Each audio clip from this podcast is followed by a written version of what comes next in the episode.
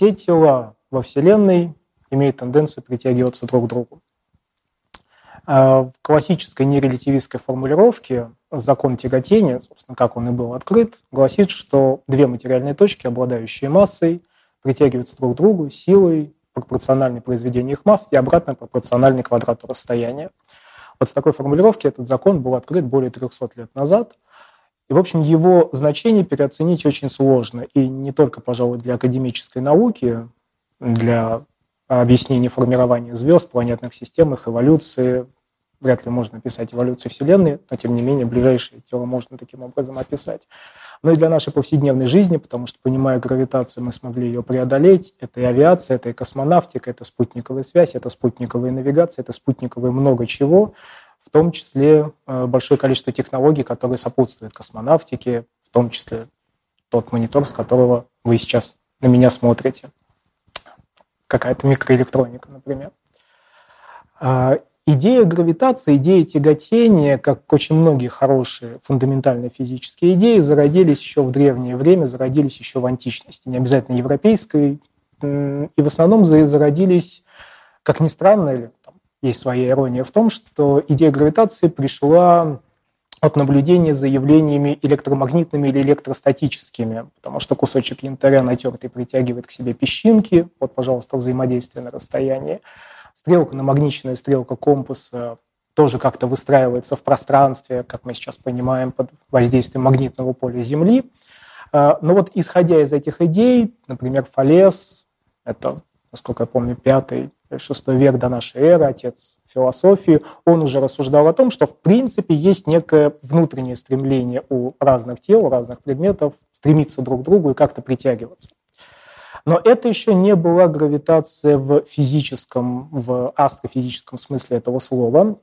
А, для этого понадобилось построить хорошую астрофизическую космогоническую картину мира – начал это делать, пожалуй, Аристотель, и вот в его картине мира уже э, было, были разделены законы подлунного мира и мира надлунного. Вот явление притяжения – это были скорее э, законы подлунного мира, а надлунный мир, движение планет и Солнца вокруг Земли, мир был геоцентричен, они, в общем-то, не описывались какой-либо силой, это просто был мир, который был вот создан так, как он создан, и создан был очень хорошо и ровно, потому что планеты могли двигаться только по круговым орбитам и только равномерно.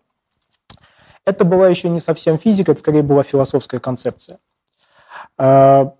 Через несколько сот лет после Аристотеля Птолемей ее немного подправил, потому что элементарно такое описание не удовлетворяет наблюдениям. Уже тогда мы понимали, что описывать Вселенную и вообще мир нужно, исходя из нашего опыта. Например, так было очень сложно объяснить э, сложные попятные движения планет, например, Марса. Мы знаем, что на небе, видимо, движение его не равномерный, а он выписывает вот такие петли. И сейчас мы знаем, как это объяснить, потому что орбита Марса находится дальше, чем орбита Земли, вот, и мы иногда его обгоняем.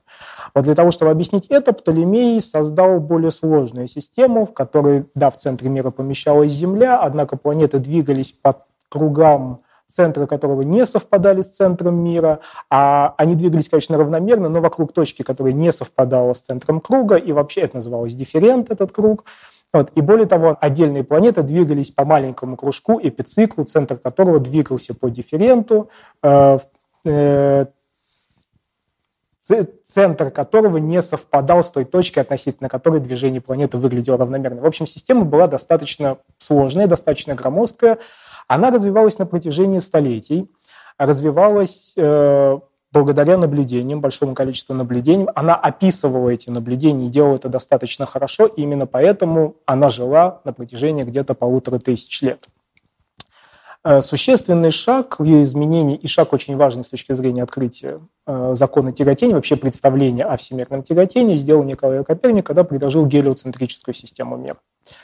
А важно понимать, что Коперник, вообще говоря, достаточно просвещенный человек, э, он прекрасно понимал относительность движения, и он понимал, что можно выбрать начало системы отсчета или на Земле, или на Солнце, нет такой проблемы. Описывать движение с, положения, с точки зрения земного наблюдателя или с точки зрения наблюдателя на Солнце. Более того, система Коперника – выглядело немножко сложнее, чем как-то обычно принято э, изображать в популярных книжках. Там тоже были свои эпициклы, там тоже были дифференты. Луна двигалась немножко не вокруг Земли, она обращалась вокруг точки, которая двигалась по орбите вокруг точки, которая двигалась по орбите вокруг Земли, а Земля двигалась по орбите вокруг точки, которая сама двигалась по некому кругу, в центре которого, в общем-то, ничего не было. Хотя где-то там, в центре мира, находилось Солнце. Эта система, эта, э, система тоже была достаточно сложна.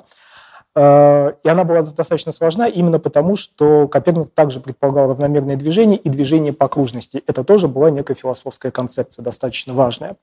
Спор геоцентристов и гелиоцентристов в то время это не спор о начале выбора координат, это спор о том, что находится в центре мира. То, что центр мира существовал, никто не сомневался, и там был находился бы либо человек на Земле, либо не человек. Э, Коперник, сдвинув Землю, сместил человека из центра мира, он перестал, сбросил человека с пьедестала венца. Созда, э, создание, творение Э, и поэтому это очень так тяжело воспринималось. Но, сдвинув землю, он открыл возможность размышлять о взаимодействиях и о силах, которые действуют со стороны Солнца, явно выделенного элемента, выделенного тела в нашей системе, на другие планеты. Это была середина XVI века, а уже к концу XVI века появились Э, серии наблюдений, проведенные датчанином Тихо де Браги и его помощником, тоже великим датским астрономом Иоганном Кеплером. Э, Тихо де Браги в каком-то смысле первый профессиональный астроном. Во-первых, он этим занимался постоянно. Во-вторых, он проводил серии, однородные серии, как мы сейчас сказали, наблюдений одних и тех же тел, в том числе Марса. И вот эти измерения позволили Кеплеру, впоследствии после смерти э, де Браге, понять, что движение орбит, движение планет в Солнечной системе описывается, происходит не по круговым траекториям, а по вытянутым траекториям, по эллиптическим. Таким образом, родились три знаменитые законы Кеплера о том, что все планеты обращаются вокруг Солнца. А, Причем Солнце находится в фокусе эллипсов, вот этих вытянутых орбит. А, э, родился закон площадей о том, что радиус-вектор за равные промежутки времени описывает равные площади. Если упрощенно, то планета, приближаясь к Солнцу, движется быстрее, удаляясь от него, движется медленнее. И закон, описывающий соотношение между квадратами периодов орбит и кубами их расстояний до Солнца. Тогда это были еще только эмпирические законы, но уже Кеплер начал рассуждать о возможности воздействия некоторой силы на расстояние со стороны Солнца Э, на другие планеты, и он предполагал, например, что эта сила спадает с расстоянием, пожалуй, это первое упоминание того, что эта сила меняется как-то с расстоянием, и спадает она обратно пропорционально расстоянию. Не квадрату расстояния, как мы сейчас знаем, а просто обратно пропорционально расстоянию. Кроме открытия Кеплером этих э, законов, начало 17 века знаменовалось э, пришествием телескопа в астрономии. Галилео Галилей провел первый задокументированный астрономические наблюдения, открыл, в частности, систему спутников Юпитера, которая была очень похожа на Солнечную систему. А, и это дало достаточно мощный импульс развитию наблюдательной и теоретической астрономии, и в том числе физики. Галилео Галилей в том числе один из родоначальников э, современной физики. А, мысль, можно сказать, ходила, бродила по Европе. Мысль рассуждения о том, как устроена планетная система, как взаимодействует Солнце и планеты, как взаимодействуют спутники Юпитера и сам Юпитер. Итальянец Джованни Бачелли, например, указал, что законы Кеплера также действительно для спутников Юпитера. А, очень важный вклад внес э, француз Исмаэль Буйо, а, французский астроном, проживший достаточно долгую жизнь, человек, который застал и Галилея, и Ньютона, и публикацию законов Кеплера, и публикацию законов всемирного тяготения. А, он первый по-видимому, впервые высказал мысль о том, что сила, с которой действует Солнце на планеты, убывает обратно пропорционально квадрату расстояния. Примерно в то же время работал в Голландии Христиан Гюйгенс, который решил простую на сегодняшний день задачу для 8 или 9 класса физики, э, курса физики в школе, э, о том, как связаны скорость движения тела по круговой орбите, ускорение центр стремительного ускорения, которым она обладает, и радиус вот этой самой орбиты. Достаточно простая задача, но она оказалась потом очень важной, и он же измерил ускорение свободного падения на Земле. Я напомню, пока еще законы, которые управляли миром небесным и миром земным, это были разные законы. И когда люди э, пытались описать движение планет в Солнечной системе, они еще не вполне описывали всемирную гравитацию. Они описывали взаимодействие планет и Солнца в Солнечной системе. Даже речь не шла о взаимодействии планет между собой. Хотя вот, например, спутники Юпитера. Почему нет? Э, достаточно много людей сделали свой вклад вот, в становление вот этих идей и развитие идеи э, как математи... ну, математика тогда была еще не очень хорошо развита, скорее физического, философского развития, описательного развития, и идей взаимодействия Солнца и планет, и человеком, который, по-видимому, собрал все эти идеи воедино э, и практически подошел, практически сформулировал закон всемирного тяготения, э, это был Роберт Гук. Э, Роберт Гук, э, великий без сомнения, великий э, английский физик, замечательный экспериментатор.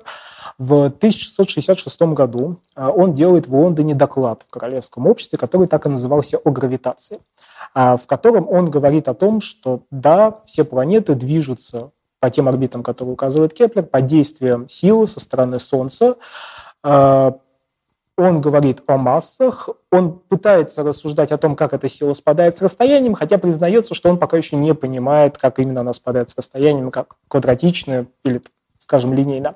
Интересно, что в то же время э, Ньютон, Исаак Ньютон, ему тогда, по-моему, 23 года, он, естественно, не слушал этот доклад, он вообще находился у себя дома в своей родовой деревне, потому что э, бушевала чума, Кембриджский университет был распущен, половина Лондона тоже не было на месте. Э, и он занимался примерно теми же самыми вопросами. И, по-видимому, уже тогда он подошел к идее о том, что да, есть сила, и она распадает как единица на квадрат расстояния. То есть это 1666 год. Проходит где-то 15 лет, и мы находим в письме Гука, тогда уже э, повзрослевшему Ньютону, слова о том, что эта сила, по-видимому, спадает как единица на квадрат расстояния, но это нужно строго математически показать. Ньютон был прекрасным математиком, вычислителем, Гук им не был. И Гук имел некое прозрение экспериментатора о том, что да, действительно вот есть вот эта квадратичная зависимость, э, но строго показать это мог только Ньютон, и применив ими, им же, в общем-то, развитые математические методы, которые сегодня мы знаем как дифференциальное интегральное исчисление.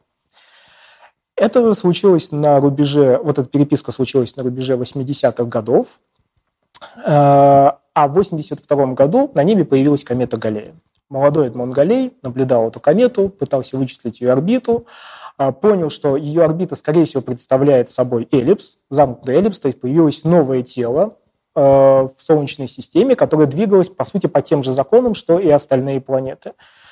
Галей обращался к Гуку с просьбой подтвердить или опровергнуть тот факт, что вот такое движение описывается именно законом тогда уже можно сказать, законом тяготения со стороны Солнца, силы, спадающей как квадрат расстояния, Гук не смог дать определенного ответа, Галлей обратился к Ньютону, э, на что получил ответ, что вообще-то еще много лет назад Ньютон строго, сумел строго показать, что да, именно такие орбиты получаются именно из такого закона, э, и Галлей убедил Ньютона опубликовать свои результаты.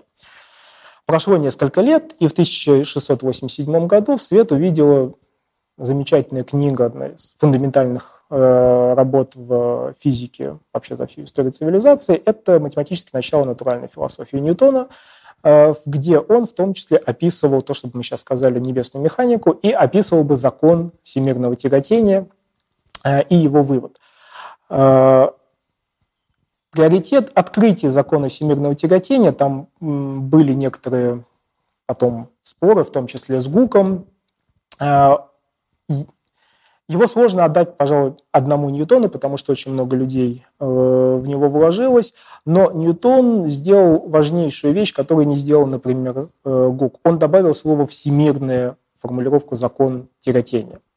Потому что именно Ньютон, как он потом рассказывал своему биографу Уильяму Стокли, это уже были 20-е годы 18-го столетия, Ньютону уже было за 80 лет, э, мы знаем, есть воспоминания Стокля, они сейчас опубликованы, где он рассказывает, что после обеда они вышли в сад, э, общались, и Ньютон ему рассказал, что вот тогда, в 60-х годах, как-то он вышел на улицу и увидел, как яблоко упало на землю. И он подумал, а что если яблоко упало на землю примерно под действием той же самой силы, что и удерживает Луну на орбите вокруг Земли? Это можно было проверить э, численно непосредственно. Мы знаем ускорение свободного падения на Земле, то есть мы знаем силу, ее измерил Гюйгенс. Э, мы знаем, э, можем вычислить ускорение свободного падения для Луны, потому что мы знаем скорость ее движения по орбите, мы знаем период, мы знаем расстояние до Луны. Опять же, Гюйгенс вывел формулу, связывающую ускорение, скорость и расстояние.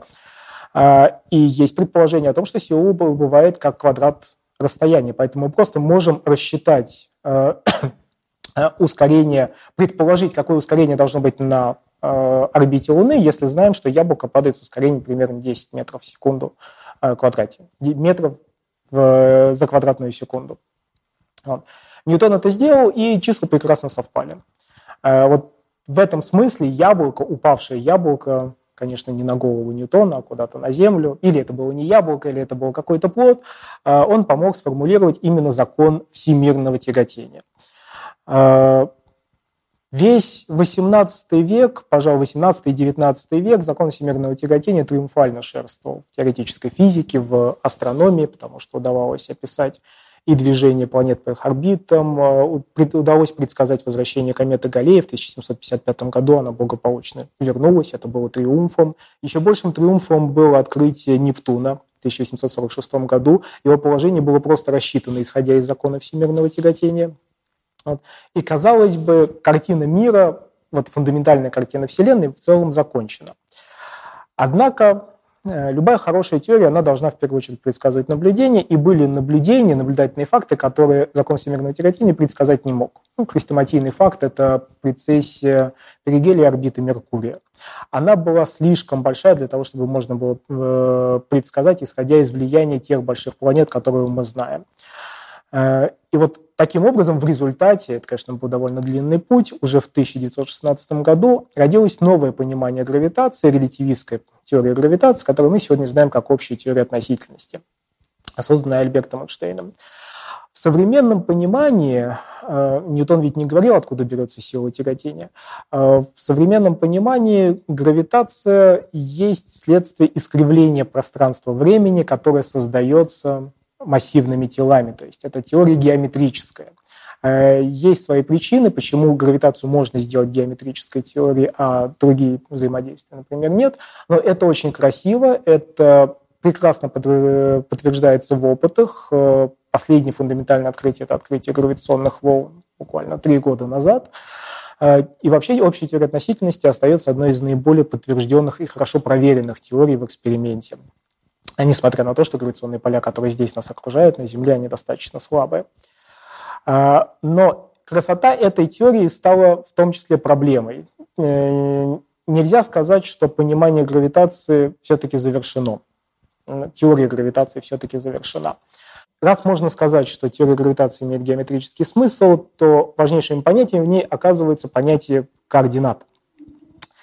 Однако другая теория, также фундаментальная 20 века, квантовая теория, говорит, что понятие координат не так просты, как нам может показаться. Э, на малых масштабах в микромире наше типичное представление о том, что такое координата, что такое импульс, что такое момент времени. Время – это такая же координата для общей теории относительности. Они немного размываются, и, по-видимому, понятие, классическое понятие координаты или расстояния, длины отрезка – оно возникает на каком-то вполне себе конечном масштабе, линейном, а под этим масштабом говорить о нашем интуитивном представлении координат смысла не имеет.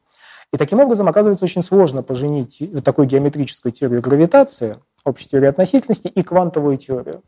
Вот это пока еще незавершенная задача, это открытая проблема в понимании гравитации. Э, будем надеяться, что там на масштабе одного-двух поколений мы все-таки эту проблему решим, но это будет уже совсем другая история. Мы всегда работали с гравитацией, с теорией тяготения, законом тяготения на достаточно больших масштабах по сравнению с нами самими. Мы рассматривали звезды и планетные системы, могли их хорошо объяснить. А, есть э, объекты, черные дыры, которые предсказываются общей теорией относительности, а, которые очень не похожи на все эти объекты в космосе, которые мы знаем. А в центре черных дыр, по-видимому, находится то, что называется сингулярность. За этим словом кроется точка, бесконечной плотности, нулевых размеров и конечной массы. Когда в физике возникает какая-то бесконечность, э, скорее всего, это означает некоторое наше недопонимание того, что происходит. Мы считаем, что природа все-таки не терпит бесконечностей. Если мы хотим э, лучше описать черные дыры и понять структуру пространства, свойства пространства на, э, при таких сильных магнит... гравитационных полях и на очень малых масштабах, нам нужно научиться описывать вот эту сингулярность. Нам нужно научиться описывать гравитацию на очень-очень маленьких масштабах, на планковских масштабах. Вот для этого нам нужно э, суметь срастить э, квантовую теорию и теорию гравитации.